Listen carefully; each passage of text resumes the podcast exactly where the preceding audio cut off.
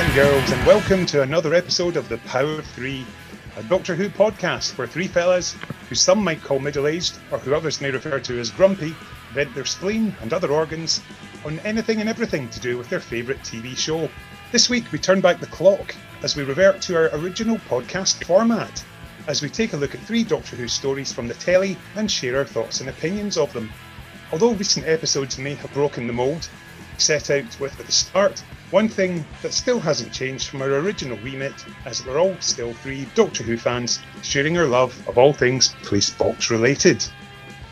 I'm Kenny Smith. I've been dubbed the Big Finish official archivist, which means my laptop is crammed full of lovely files that you'd just love to see. And that's before we even talk about the ones labelled Sheridan Smith pictures. And with me today are my co conspirators, so let me introduce them to you.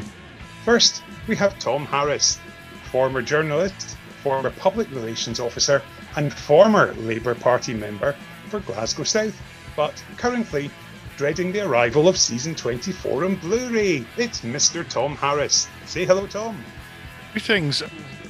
Let's rewind and let me correct that introduction. I am not a former journalist, I am a journalist, and I am not the former Labour Party member for Glasgow South. I'm the former Member of Parliament for Glasgow South. Thank you. Carry on. And current pedant as well. And completing our unlikely trio, it's the man whose knowledge of comics from the gold, silver, bronze eras is almost unparalleled. He knows the most obscure superheroes of all. This is the man who can tell you the secret weaknesses of Mermaid Man. He can tell you the origins of the chocolate starfish. And he can tell you how the golden shower got her name. It's the one, the only, Mr. David Spiel. Dave, Oh, say hi. God. Oh my goodness. Hello everyone. Yes. Thank you for joining as well. Uh, I, I, I still want to know about the file of Sheridan Smith photographs in Kenny's computer and whether the police know about it. I wonder if Sheridan knows about it. How many of them were taken with a long lens, Kenny? With you sitting in your car eating a box of donuts? You can't answer it's that wagon knows actually, but there's a few. There's a few. As, I, as I mentioned earlier, we're going to be looking at three stories once again, and today it's three two-part stories from the classic era, which means it's a nice and easy week when it comes to watching things for research and comment. We're taking a look today at a triumvirate of tales from three distinctly different eras of the show, with The Edge of Destruction, The Sontaran Experiment, and The Awakening. And of course, if we're returning to look at TV stories, that can only mean the exciting return of entries from TARDISfandom.com wiki. We're going to start today's episode with the first of these to be broadcast chronologically, and that means it's The Edge of Destruction. Grandfather! Grandfather! The ship can't crash. It's impossible. Well, there's something here. Inside the ship. But that's not possible. The doors were open. But where would it hide? In one of us. Something terrible's happening to all of us. There's a strong force at work somewhere which is threatening my ship. You sabotaged my ship. Oh, don't be so stupid. I know it, I'm of it. You attacked us. How dare you! Is it possible then that this is the end?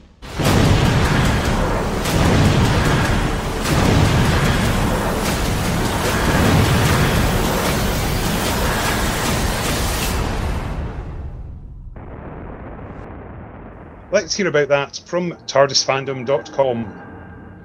The Edge of Destruction was the third serial of season one of Doctor Who. The story is unique in the original series in that it is set entirely inside the TARDIS and features only the regular cast members. The BBC initially committed to four episodes of Doctor Who. Midway through the production of An Unearthly Child, this was upped to 13. Together, An Unearthly Child and the Daleks only totalled 11. With a tiny budget, The Edge of Destruction was commissioned to fill the remaining two episodes and fill out the season. According to Verity Lambert, the first two serials had gone over over budget and the production team needed to save some money. According to David Whitaker, there simply weren't any scripts available, and it was either this script or going off the air for two weeks. In the end, he wrote the script in two days. Narratively, the story was crucial as its events bonded the travellers so they were no longer just mismatched people forced together, but a group who could trust one another. It also offered the first hint that the Doctor's TARDIS was not his own, shown by his lack of understanding of its abilities. Finally, it was also the first instance of the Doctor name dropping historical figures. The second episode of this serial, The Brink of Disaster, is as far as viewers can watch the Hartnell era and the series itself from the very beginning in televised format, before running into a missing episode the following serial Marco Polo remains absent in its entirety.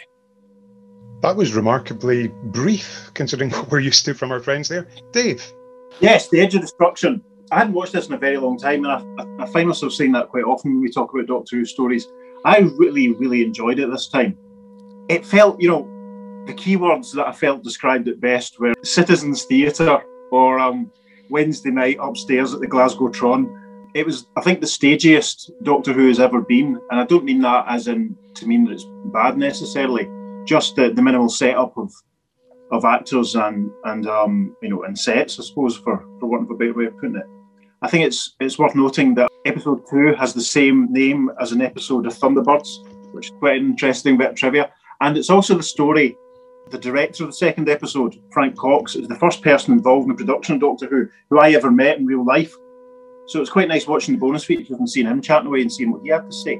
Another point I have to make about it is that it's it's a broken spring story. Everything that's gone wrong all hinges on a machine, a bit of machinery in the TARDIS not working.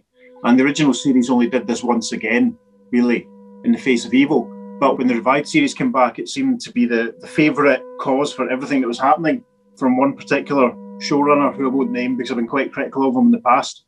So it's very nice to revisit it. There's obviously a couple of points where William Hartnell fluffs a little and Carole Ann Ford and William Russell maybe aren't as convincing as Jacqueline Hill. But I was really struck by how consistent they all were, how claustrophobic it, it all was. It's the sort of story that they could do again nowadays and it would work just as well. You could change very little about the script because it's all about situation and the drama. You learn a lot more about how the characters interact with each other. You see them all warming and becoming friends it's really quite nice at the end when when they leave to go for a wander about in snow and they're pals by that point. I was very surprised. I expected it to be really quite, for some reason, to be really quite shoddy and badly done. But I was really impressed by everyone in it. And, you know, for early days, that they were really able to push the envelope as far as they did and do something really quite radical. That's quite interesting because the first time I saw this was back in 1990 when it was shown as part of the BSB, that was British Satellite Broadcasting Doctor Who weekend. We'd actually got BSB just about a week beforehand because my dad really wanted to watch the sports on it and the movies. And I, of course, knew that Doctor Who weekend was coming up, but I didn't mention this when I was sort of saying, we really should get that, Dad, because you know, you and I can watch the sports. And, and my sister wanted the music channel, the power station, and my mum quite liked the news and stuff that was on it. So we got it. So the BSB weekends came around and this was the last thing that they showed on the Saturday because all the links for this were pre recorded. And we had, and here we go, and we'll finish today with Doctor Who and the Edge of Destruction. So the titles begin, and then it opens, and it's showed, they showed episode two first. They've got the episodes the wrong way around. They've got the Edge of Destruction and the Brink of Disaster. So it opens, and it's really, really confusing. You think, what the hell is going on? Because I'd always heard that Edge of Destruction was slightly mad anyway. And it took about five minutes to realize, hang on, they're showing the wrong episode here. So it was really, really slightly mad and not quite, you didn't quite know what was going on, even more than when you watched it the right way around. But what was um, interesting is what you said, Dave. You picked up something that I, I scribbled down in my notes. It definitely feels like a theatrical piece. This is definitely something that you could imagine being done as a bit of almost a bit of experimental type theatre. You wouldn't need that many yeah. sets. Obviously, you've mm-hmm. got your TARDIS console. You've got the very bizarre bedrooms how bizarre are those? The things that come out and they don't look really that comfortable. These no, not at all. Things. Not at all. We get to meet the food machine as well, which is rather good. It gives us sort of like a hint of how domestic life is. I mean, I'm glad we didn't get to see the TARDIS toilet, but that's pretty much all that's really missing in terms of setting up the domestic feel for it all. But it's very, very strange to start with the psychological factor why people are going a little bit mad. I mean, it doesn't. It's not very clearly stated that the TARDIS is getting inside their heads to try and warn them something's wrong. They just go a bit mad for no apparent reason. Yeah, that, that was one thing I thought was really interesting. That the whole it was almost like the Doctor first getting the idea that the, the TARDIS was alive, which kind of gives further credence to my feeling watching early stories was that the Doctor and Susan really haven't been in the TARDIS for very long. It's not that long since they went on the run. And I love the idea of the TARDIS just struggling to communicate with them rather than just putting something up on a screen saying the fast return switch is broken, everyone. you know, it doesn't really know how to communicate with them. Yeah. Tom, what did you think? It was interesting to read that bit from TARDISWiki.com saying that this was written in, in two days. I, am I'm, I'm kind of surprised it took that long, and, and and I'm also a little surprised that it was written because it kind of feels like you're talking about experimental theatre. It kind of almost feels like it felt like improv, and it didn't really have have much of a story. I thought it was interesting. You said that on on B Sky B it it reversed the the order of the shows because it did occur to me that Edge of Destruction and Brink of Disaster are both exactly the same phrase, and yes. you and you could have called you could have switched those titles and it would have made no difference whatever. Yeah. But it's interesting that they showed Brink of Disaster first, and and and actually, I, I'm I'm guessing it didn't make that much less sense than watching them the right way around.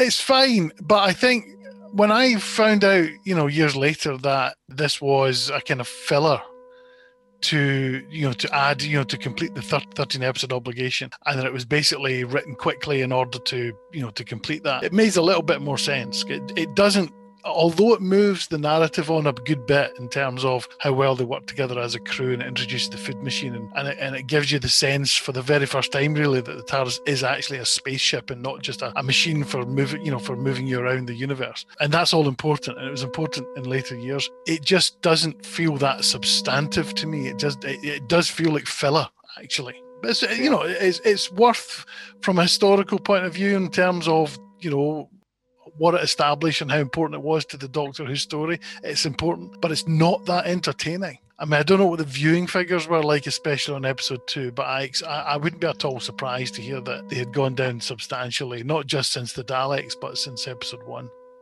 Last time I watched this before doing the rewatch this week was back in early 2014 when I started with An Unearthly Child and thought, oh, this is around the time Marco Polo is due to be returned, where the rumour was so strong that it was coming back. And I thought, oh, by the time I get there, it'll, it'll drop on uh, iTunes or something like that. So I'll be able to just carry on and watch it straight away. But of course, I'm still waiting. So I never completed my watch through after that. I've never actually come back and tried to carry it on since then. It's just been watching an episode here and an episode there. There was, of course, a clip of this story on the Hartnell Years VHS when it was in Arabic. And to be honest, it probably made more sense when it was in Arabic. ومن ثم يستحيل الغبار إلى مادة جديدة ثم تولد شمس جديدة I feel exceptional then because I thought I didn't I didn't struggle making sense of it whatsoever at all. I thought it was absolutely fine. There was moments watching it when I sort of thought, oh yeah, that's the bit where they expanded in the book and had Ian and the Doctor go off and investigate the TARDIS engines and stuff. It made me want to reread the novelisation.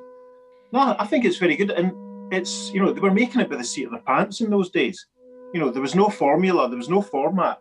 You know, it literally only started transmission a couple of months beforehand. So it, I think its strength is that it's it's so different because you know they hadn't settled really on a on a way of doing it yet, and all bets were off, and they could do what they liked. And I think it's a nice example of that because it, it's not too long really in the next year or so before it starts to settle down, and you wouldn't really get anything as experimental as that. I think it's fair to say that you know it's a bit a bit shaky, but I've, um, I've read that they really didn't get er, enough rehearsal time, as much rehearsal time as they needed in the early days, and that became a bit of a sore point because it, it gets to kind of further on in the first series, and you get to the Keys of Marinus when it seems like they really do seem like they're making it up as they go along sometimes. I think it's really, and I was really struck by how good Bill was. I was really, I'm a Hartnell fan anyway. I'm a big fan. I always defend him, but I was really impressed by him in this. The speech at the end when when the light comes down and he's just sort of silhouetted again, you know, not silhouetted, but you know, against the console. That you can imagine that working very, very well on stage. It was very, very, very good. Yeah, I didn't dislike it, and I've got to make that clear. I did enjoy it, but it's just, I just think there's the through consistency to the cards. I like the fact the Doctor's he does have. It's really the last of the the really alien get off my ship Doctor, and then after that he becomes a lot more friendly, as you mentioned earlier. Particularly at the end, I love him leaving the TARDIS with Barbara and arm in arm, and I think that's a really nice touch. But it's just a shame because I want to know about that giant footprint. Yeah, we should talk about that, shouldn't we? The Marco Polo rumor. I don't know if we talked about it before. Did we do it? Did we talk about that when we did missing episodes? I'm not sure. But I remember Web of Fear and Enemy of the World came back, and everyone was convinced it was all three stories. And then a couple of months they didn't appear. Marco didn't appear, and then a few months later it was, oh yeah, it's going to be out by Easter. And I remember bagging your iTunes gift voucher because I was so sure. I was so convinced by what people were saying. You know, because do we name names? Go for it. I don't know. I don't know if that's fair. Do it. It's a, it's a long time Do ago. it. Do it. Well, you obviously people were going by what they were told. So somebody somewhere must have it was either ripping the, the Mickey or genuinely thought. But I remember Outpost Skaro being really quite convinced that it was back amongst others. And I think I think they were sold a pup basically. I think there was people were I think got carried away with the excitement of it all, the, the Omni rumour. We have talked about this, I'm sure. It's not fair to criticise people because they probably they were only going by the sources, but aye, I was I knew a lot of people who were utterly convinced and then when it didn't appear on the Friday morning were like, right, what's going on? Happy times and places. Tom, what's your final thoughts on it? I think it's it's a kind of a gem in that uh, you know it's the first two parter. I like stories that are set entirely within the TARDIS. I don't think it's been done enough. So in that respect, I think it's well worth a revisit. I just think you need to temper people's expectations about how great the episode itself actually is. It's a lot better when it was talked about before it was rebroadcast than it actually turned out to be. But so much was the case with so many of cl- classic early Doctor Who's. But it's I I have some affection for it, which kind of outstrips the degree to which it's entertaining. Let's put it that way. Absolutely. I think that's fair enough. Right, let's jump forward in time by 11 years and head to a rather burnt out Earth, apparently, where we find a bunch of South Africans as Styre conducts the Sontaran experiment. We've got an invasion on our hands. Invasion? Oh, you mean Star? Him, thousands exactly like him. They're going to invade Earth. The entire galaxy. Who are you? Where are you from? You were destroyed in the 13th century. You were blown to smithereen. You may have seen one of us. What's Styre doing here? Well, he's killing people. Sontarans never do anything without a military reason. The machine serves him, captures my crewmates. We shall destroy your planet. You've done nothing for 10,000 years while we were an empire! You killed him. And I will tell you what our friends at TARDISfandom.com say. They tell us that the Sontaran Experiment was the third serial of season 12 of Doctor Who. Shot entirely on location, it was the shortest story of the 1970s, with only two episodes. An outdoor shoot, all scenes were unusually recorded on videotape rather than film. Script editor Robert Holmes was not a fan of six part stories, believing they were padded, so for season 12 he decided to have one four part story and one two part story. With Christopher Langley's The Space Station already in the works, he looked to Baker and Martin to fill the gap. As an outline, Holmes asked them to set it on Earth and bring back the Sontarans. This would help them capitalise on the costly ship interior and Sontaran costume used in the Time Warrior. Baker and Martin were commissioned to write the script on the 23rd of May and asked to deliver episode 1 shortly after on June the 5th. Part 2 was in by the 6th of July, and Holmes rewrote it extensively, removing a subplot in which Vural was revealed to be a victim of mind control. Despite Holmes' early intentions, a new Sontaran costume was made for Kevin Lindsay. During filming, Tom Baker slipped and broke his collarbone, leaving the injury to be more serious. Producer Philip Hinchcliffe and designer Roger Murray Leach drove Baker to the nearest hospital. Worried he might have to recast his new star, Hinchcliffe was relieved when the injury turned out to be much less serious than first thought, with Baker able and willing to continue filming the next day. The scarf the Doctor wore covered the Doctor's neck brace, but fight arranger Terry Walsh did end up doubling for Baker in several shots. This story started a very short story arc, with the Doctor, Sarah, and Harry trying to return to Nerva to get back to the TARDIS, but being interrupted. They would return in Revenge of the Cybermen, albeit hundreds of years prior to when they had originally arrived. Tom. I remember watching this actually before I go down that rabbit hole. A couple of comments on that wiki entry. Robert Holmes was not a fan of six part stories he decided to have one four part story and one two part story. My memory isn't great, but I think there was more than one four part story in season 12. Is that a typo? Oh, yeah, yeah, yeah. Four four part stories and one two part story should be the right one, yeah? There was two four parters, then a two parter, then a six parter, then a four. Of course, of course, Genesis was six. Yeah, but certainly not one four part story. And that's an interesting insight, which I wasn't really aware of, that Hinchcliffe worried that he might have to recast the Doctor because of, of Baker's injury. I had not heard of that before. Yeah, it was just nope. just the production schedule and the, the broadcast Yeah. schedule and all that stuff. Yeah. Let me take you back in time to when this was first broadcast because I was. Uh, I mean, I loved this when it was first broadcast. I still love it now. Incidentally, I just think it stands up really, really well. But at the time, I remember fearing that the BBC had decided to ditch the TARDIS altogether uh, because there were, so, you know, this and then Genesis, and they didn't get the TARDIS back until the end of Revenge of the Cybermen. And I remember at the time discussing with my friends about how horrified we were at the idea that maybe they were going to dispense with the TARDIS altogether. And I and I'm not sure why they had they, they decided on this method of travel, whether it was entirely to do with the story or whether there were some kind of budget to consider, some kind of budget implication of having the TARDIS. I don't know, but it doesn't really add an awful lot to the to the story that the TARDIS it doesn't appear in this or Genesis of the Daleks or you know except towards the end of Revenge of the Cybermen. However, anyway, that's that was just a a twelve year old's or a what year was this? 75. 75, so I was 11 at the time. It's a great story. It makes no sense at all. It's completely bonkers. I mean, the idea that the decision of whether the Sontaran fleet will attack the Earth depends on whether four character actors can survive the attentions of a big, a big, stupid-looking robot for a, for a few weeks.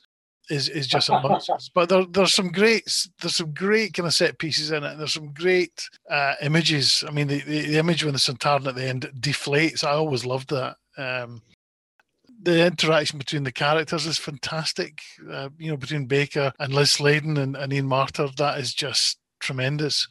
I hadn't even registered that the accents were, you know, Africana until I, I saw it in a rewatch many, many years later. At the time, I, I don't remember ever registering, and I'm still not quite sure what the significance of that is.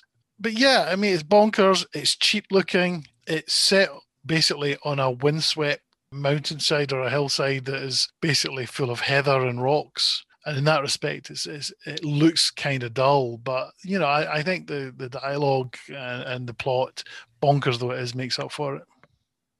Dave, what did you think? I yeah, I watched it last night in prep. It was the last one of the three stories that I watched. Because I watched it quite recently when I got the season twelve Blu-ray set. I really enjoyed it. You know, it's I'll agree with Tom's. It's an interesting thought that the the, the entire Sontaran fleet is waiting to invade the entire galaxy. And I think that's the term they use. And they're all dependent on this utterly sadistic little bastard carrying out all these experiments, as Tom says, on half a dozen poor character actors that have wandered off the motorway. You know, the main thing I got watching it was how exciting it was to go up the Gleniffer Braes when I was like, you know, three or four years old. I thought, yeah, you know, if Doctor Who's production was sort of suddenly decamped to the BBC Scotland studios for some reason, they could go, they could do quite well. They could just got with some careful camera angles, they could film a Doctor Who. They could remake the Sontaran experiment up the Braes. It would be terrific. I liked it. I mean, I would agree that Tom and Liz and and Ian's chemistry is is off the charts. It's lovely. It was great watching them all. I mean, as a London fan, I love the definitely not the central line. I love that that joke. No, it was really it was it was good, and it does look a bit cheap because it's on video. You can imagine it being done if they'd had the money to do it on film, it could have looked phenomenal. But you know, it's it's one of those things. It's you know, it was all circumstances. They they took the studio allocation and the the outdoor allocation for one six parter and made two stories out of it. So you know, they did a good job, and we all love the story about Tom breaking his collarbone because it it's it adds that whole extra spark to it. You know, it's it's fun sort of watching the, the scenes where he's moving differently because he's hurt himself. And I, I enjoyed watching the the bonus features when he's talking about it, and you know he's trying to be heroic and brave, and he's and he's he was really worried that he would lose the gig.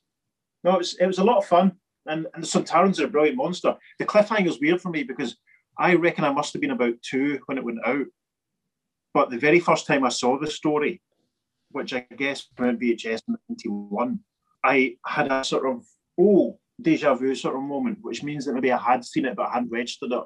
Or maybe it was repeated in the 70s and I registered it. But I remember the, the one, the way the cliffhanger was sort of set up. I thought, oh yes, I remember that. Yeah, we love the Sontarans in our house. So it was it was good. And Kevin Lindsay's always good. Absolutely agree. He is he is top notch. He's I mean, I love Dan Starkey and what he does. I think everybody would agree that Kevin Lindsay he cre- very much created the mold that every Sontaran since has been cloned from. My thoughts on it briefly. I'm surprised the TARDIS wiki didn't mention that Glyn Jones, the writer of the Space Museum, plays Krans, which That's is quite true. bizarre. And the robot in it is very, very bizarre looking because you can virtually see the cable trips being held up and pulled around. And it does look kind of odd when you see it moving around because it's obviously not been aesthetic designed. I mean, think of something like the Probot at the start of The Empire Strikes Back in Hoth. I'd imagine uh-huh. that's the sort of look they were trying to go for, but obviously didn't have the resources Yeah, or, yeah. or the time. That's true. Yeah, yeah. I've forgotten about Bobo actually. I seem to remember the novelization expands on it all quite a lot. There's the whole scene with Harry inside the, the Sontaran spaceship. And I think that is the robot not described a little differently in the book. I can't remember. It's been so long. Yeah, and Harry finds there's a Sontaran clone batch inside the ship as well. I think it's a it's a it's a good story. It's very much yes, it may be a filler, but I think a two-parter, and this time is actually it works. I think it's quite a smart idea. It gets you out in location. The fact it looks completely different from pretty much most Doctor Who that we've had before to this point. The That's fact true. it's all been made in video. Yes, it does look a bit cheap. Completely agree with that. But it also gives it that unique look for the period as well. Tom Baker, very much the Doctor from the word go in this one. He's very much settled into it. You can see that the relationship's there with Liz Sladen and Ian Marter. The music on it's fantastic. The sound effects are great. Obviously, they're in fact they're quite legendary in a way, given that the Doctor Who sound effects LP used quite a lot of these when it was known as the Destructors. In fact, I may hear some of those in the background right now. I think it's very much a story you can pop on quite easily if it's the end of the day and you think, what can I put on that's not going to be challenging? And it's got Sarah Jane being threatened by a rubbish snake. So, really, what more could you want in life? Yes, Sontaran Experiment, big thumbs up from me. Let's talk about the final tale from today's time traveling trips with The Awakening, which was the second story of season 21. There's something very strange going on. You are about to take part in an event that will change the future of mankind. We're in the wrong century. We're not. Little Hodcombe, for your own safety, is a closed area. We're in the middle of a war game. There's been a confusion in time. Somehow 1984 has become linked with 1643. What about the apparitions? Psychic projections. That would require enormous energy. An alien power source. You're energizing a force so irresistibly destructive that nothing on Earth can control it. You must stop the war game. Stop it? Are you mad? You speak treason. Fluently! Stop the games. Let me go! Not yet, my dear. It has to be destroyed. Everybody stay perfectly calm and still. What do we do? More psychic disturbance! Run! It is time at last! You must stop him. Dave, what can you tell us about The Awakening? Well, by astonishing coincidence, the first line of the TARDISfandom.com entry for The Awakening tells us that The Awakening was the second serial of season 21 of Doctor Who, as Kenny has just told us. It was the third and final two parter of the Davison era. That's some great insight there. It was indeed the final two parter in, in the traditional 25 minute format. From this point forward in Doctor Who history, any two parter would be at least 45 minutes per episode. Despite its brevity, the serial boasted a few milestones. It was the first and only contribution by its writer and director. It offered the first outing of the Fifth Doctor's second costume, most notably differentiated by an obviously altered cricket jumper. It was the first time in the show's history that the Doctor set his TARDIS on course to meet a member of a companion's family, in this case Tegan's grandfather, and it was also the final story designed by Barry Newbery, one of Verity Lambert's original designers. Unusually, this serial had a certain measure of infamy in Britain for one of its outtakes from Part 2, in which a horse drawn carriage was seen to apparently destroy a Lich Gate. The scene became one of the few Doctor Who outtakes to actually be broadcast on the BBC and was also seen internally on BBC safety videos as an example of how not to film scenes involving animals. Naturally, for the transmitted version of the episode, the sequence cut before the disaster. Kenny, tell us all about The Awakening then. Awakening was one that I remember reading about in the 1983 20th anniversary Radio Times special, which I'm sure you gents may have bought as well. And it was full of some fantastic production pictures showing the malice being built in this huge face in some workshop. And it looked really, really creepy. And I thought, this is going to be really good. And was looking forward to this one immensely. And then when it was broadcast, it's one of those ones you watch, you think, it looks really nice. But when you scratch below the surface, there's just so little to it. And I think there's some great performances. I absolutely love Peter Davison, Mark Strickson, and Janet Fielding. The Doctor Tegan and Turlough are a great team. And this, I'd say this is actually the proper season where I would say I was a fan and watched this hooked, looking forward to every episode. But for me, it feels it just feels a bit of a retread in many ways of things that have gone before. You've, it feels so much like the demons, very much a, a diet coke version of it. You've got yeah. the ancient monster under the ground. You've got a church building. You've got ghostly goings on. You've got some sort of gargoyle creature showing up, and there's something at the end that blows up the church. And for me, it's all right. It just it feels you know it's, it's, it's like diluted Doctor Who. It's there's not a huge amount to it. Some great characters, great performances to it, and the iconic imagery. I think with the wall being broken down, the smoke coming through, and the malice behind it looks fantastic. And we've got the wonderful bit with the creature, the projection inside the TARDIS, which is quite creepy when you get something invading the TARDIS like that. But the BBC micrographics maybe don't quite help it I also found it quite strange. We've got another member of Tegan's family being introduced. We've previously met her cousin, and now we've got her grandfather, Andrew Verney. But there's just so little interaction between them to make you think mm. this is a really believable relationship. Whereas in the 21st century, we're used to far more emotive, sort of you know, real relief when look at the number of times Jackie gets to see Rose again and she's so pleased to see her. And it looks great. You mentioned the sets from Barry Newbery which for me they look great. The church interiors and such like inside the squire's house. But we thought there's so much going on with the Queen of the May and burning Tegan and the fact the villagers are all going along with it with the local war game. It just doesn't quite add up for me, I'm afraid. Interesting. I kind of disagree 100% on this one. I think it's aside from Caves of Androzani, I think it's the best story in season 21 it's kind of surfing the zeitgeist for, for the period because this was around about the time that the BBC was also doing a programme called By the Sword Divided, which was in that certain period of English history. It was relevant to, to what you know the preoccupations were. I think it's really good. You know, you met, you missed out obviously. We met Tegan's auntie briefly in Logopolis. I quite like the fact we see another member of Tegan's family, and I think for a two-parter, there's not really the room to give them a as much of a believable relationship. I think they actually came across a bit more connected than, than Tegan and her cousin did in Arc of Infinity. I think the, the exterior film work is is gorgeous. You know, they, they got they got some good days for it. The regulars all get just about enough to do. Even Turlough, who does spend a little bit of his time locked up in a cell, which happens quite a lot to Mark Strickson, he at least gets to meet Te- Tegan's uncle and, and brings that in. And there's the other sort of interesting aspect of it where the Doctor spends quite a lot of his time in the story hanging about with a former member of the cast of the Liverbirds, which is quite interesting. And that's another point worth making because this is a story which shows the Doctor essentially acting opposite who I imagine Peter Davison's core fan base were in the day.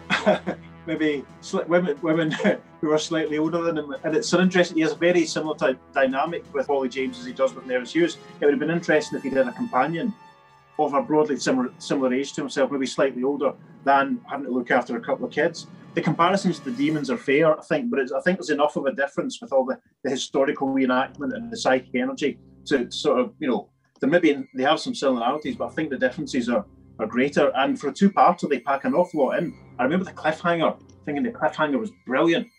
You just no idea, and and the resolution being a dis- bit disappointing. And I remember my mum, or maybe it was my gran, being a little expressing a bit of dissatisfaction with the, the amount of green goop that fell out of the Malice's mouth and thought because she thought there was no real need for that.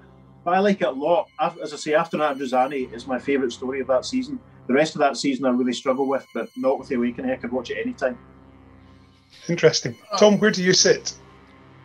I remember enjoying it a lot at the time, but on rewatch, I think it, it is it feels fairly insubstantial. I mean, there's some really strong bits in it. Having said that, I mean, first of all, a, couple of my kind of superficial observations. I thought it was quite a nice idea that a couple of the main characters were actually named after important figures in the Civil War. I mean, Jane Hampden is named after John Hampden, which is which is the name, of course, of the National Stadium near us, uh, Davy. That's right. That's and right. That, and that is named after John Hampden of the Civil War. There's quite a few streets in Mount Florida that are named after Civil War generals for a reason that I've never quite worked out. Well, another one is uh, Stanhope.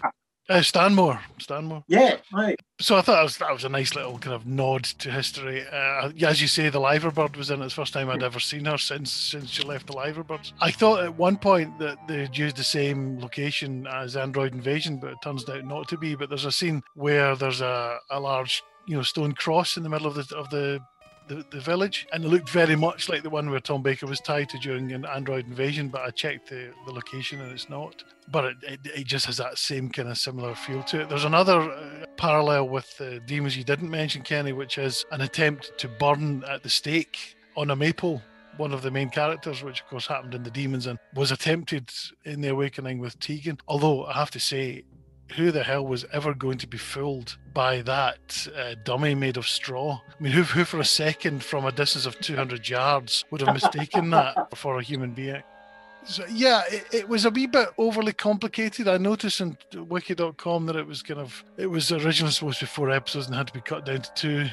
I suspect if they'd kept it four episodes, they would have used. I mean, given the production at the time, I expect they would have used those extra two episodes to make it more complicated than it actually was.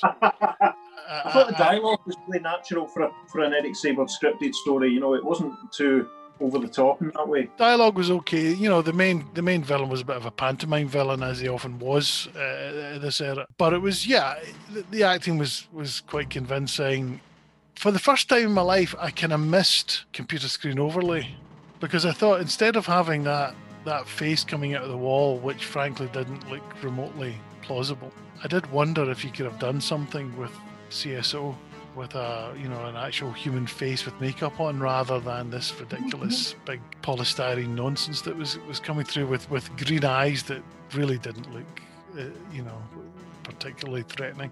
I thought it was a lot of padding, oddly enough, for a story that only was two episodes.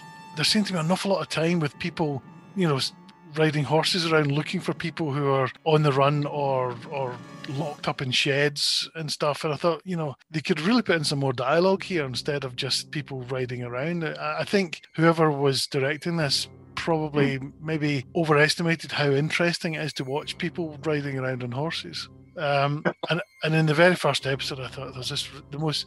I mean, I get annoyed when the Doctor gets himself out of scrapes using ridiculous excuses. So, for instance, at the end of the first episode of Mask of Mandragora, when the Doctor uses his scarf to trip up the executioner and run away. And I always thought, even at the time, I thought that would looked a bit naff. But that was massively professional compared with the first episode of The Awakening, where the Doctor makes his getaway by disturbing some stationery. you know, come on. Yeah. but you know, it's always nice to see Peter Davison again, who was seventy this week, wasn't he? Yes, that's right. Uh, which makes me feel very old. My last observation, and this is not at all to do with the plot, is I hadn't realised how filthy the roundels were on Peter Davison's TARDIS. They need a right good wash. They need they need they need them to get the power spray out and clean them because they look filthy. They're horrible. That sounds like a website. It's www.filthyroundels.com. Filthy Roundels. That could be our next spin off podcast. Kenny's obviously spent a lot of time searching the internet for dirtyroundels.com. but you mentioned the location shoot earlier. I completely agree. It looks gorgeous. Most of those locations are within an hour's drive of my in-laws, but I've never actually been to anywhere mm. of those. And bizarrely, you know, there's the, the bit where there's the fords, the stream that Tegan and Turlough run through. That's yes. in the village of Tarrant Monkton. And my friend Becca was visiting there. Just she was on a day out because she lives down that way, and she was there with her dad last year on a day out. And she just sent me a few pictures, and lo and behold, she was literally standing where the camera was, where Tegan and Turlough were coming through, completely by coincidence. Yeah. And I've actually just been sent a picture, so I'll pop that up on the website. So was your was your friend doing this? She breaking the rules of lockdown, or was this during periods when people were this allowed? This was during to... the lifting. This is when we were allowed to go out. Don't worry. My friends don't break the law, Dave, as well, you know. One thing I was thinking with just when you mentioned Tom about the malice, if they were doing that today, how good would that look? Because you'd have it climbing out from behind the wall, bricks and stuff Yeah. going everywhere, and it would no doubt climb out of the church, Yeah. and then it would be blown up by a unit or something like that. Today, Yeah. it would be completely different. It'd look great. Yeah. It took me a long time after the the story was broadcast to realise that you were supposed to imagine there was a giant version of the whole thing that was inside the TARDIS, un- buried underneath the church, and it wasn't just the face coming through the wall. It would have been nice if they'd had the resources to be able to show that a bit better. We should talk about Keith Jayne, who famously played Stig of the Dump in the early 80s, being in this story. That was quite a big deal at the time. Was he Will Chandler? Uh, yeah, he's a brilliant actor. He's done loads of stuff when he was, when he was younger. Considered as a as a full time companion at the time. I, I believe so, yeah. I'm interested. I don't know how, how well it worked. I suppose, I mean, if he'd been as super adaptable as Jamie, then it probably would have gone okay. But it was um, it was really good at the time to see him because Stig of the Dump was a massive big deal in the early 80s.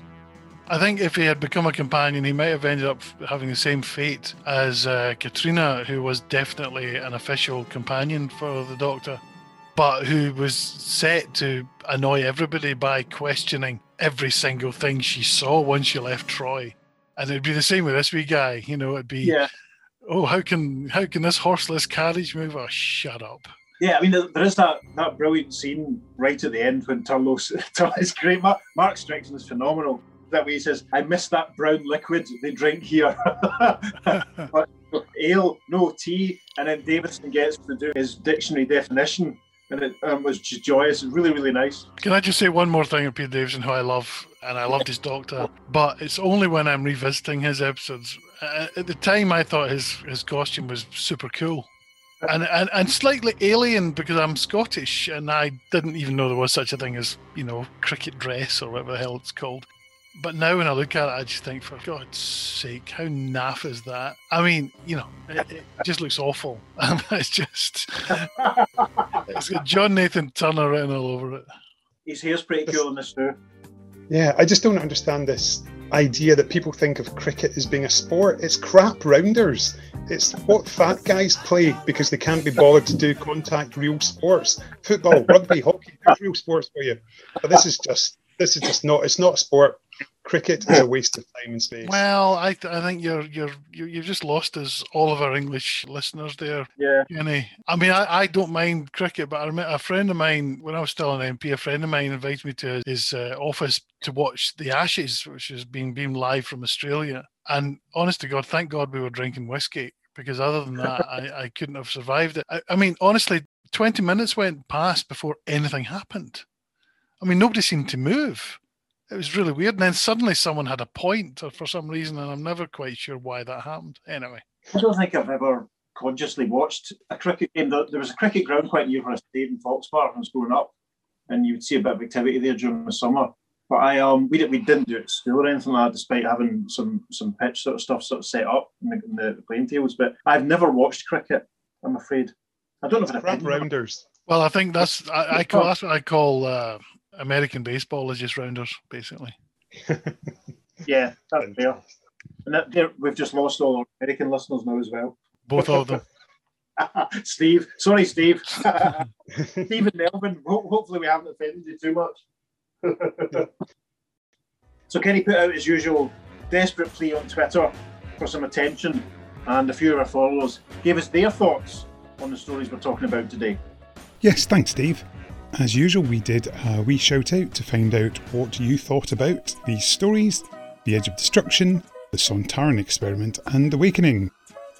Jack, who is at Hoovianer, said, Edge of Destruction, love it. Stories set in the TARDIS are my thing, and great character development. Sontaran Experiment, not great, a bit underwhelming, sandwiches between Ark and Genesis, but watchable. Awakening, great artist team, average story, nice enough though, which I think is pretty much what we all said. Cliff Chapman says, Edge, the novelisation is great, doesn't work for me on TV, just a bit too avant garde, like a particularly worthy play that isn't really pacey or clear enough. Sontaran Experiment far more efficient and well put together than I remembered, even if Styre's plan is odd. The Awakening, weirdly forgettable, lots of nice images, but it doesn't really make a lot of sense and just feels like it sort of stops. The outtake may be more familiar than the story. Steve Higgins who is at Vacuum Boy 9, says Sontaran Experiment is an absolute favourite. Full of good humorous bits, but also some great thrills. The moment when the Doctor discovers Styre's camera on Vural's suit really piqued my curiosity when I first saw the story as a kid. John Porter said, Don't outstay their welcome, which is actually quite a good summing up. Catherine, who has one of my favourite Twitter handles, at Girl with a Gun Mike, said, It's been a while since I saw the Sontaran experiment, but Harry, Sarah, and the Doc are always a great team. More recently saw Awakening, loved the village setting, though I wish it had been four episodes and built up the atmosphere. Also, perhaps a tad more creepy, M.R. James like, very good point. Lee Wood says, The perfect length for the stories they told. All of them are well paced and character led. And we finish off with a final tweet which comes from at DWSSG01, who says, All three are great. Awakening is my favourite, as I watched it being filmed in 83. And he's even included a picture of Mark Strickson on location in a slightly blurry photograph. Fantastic. Thank you very much for sharing these with us. If you want to leave us a nice positive review, please do so by popping on to our Facebook page. You can also follow us on Twitter at Power of Three Pod. That's the number three rather than being written out in full. And you can also come to our website, which is www.powerof3pod.com. And again, that's the number three. And on our website, you can find past episodes and articles where you can also share some thoughts as well if you want to comment at the end. So, Tom, thanks for your company this afternoon. Most welcome. Enjoyed it. Dave, thank you for yours. What are we going to play out with today? Kenny, it was an absolute pleasure. It was nice to get back to basics and do some old school chatting about a few stories. I really enjoyed it. Um, we're going to, well, as we've been talking about two part stories, we're going to play out with It Takes Two by Marvin Gaye and Kim Weston.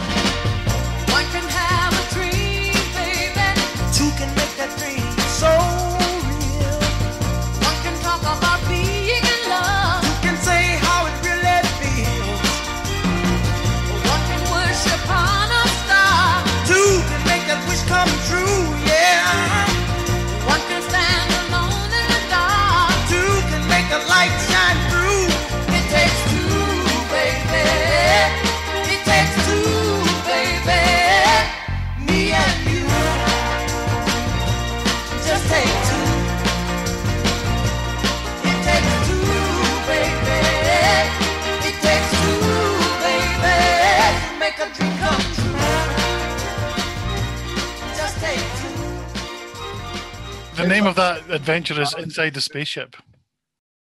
Oh, or Serial C. That's yes, Serial C. That's the that's the easiest way to avoid all controversy.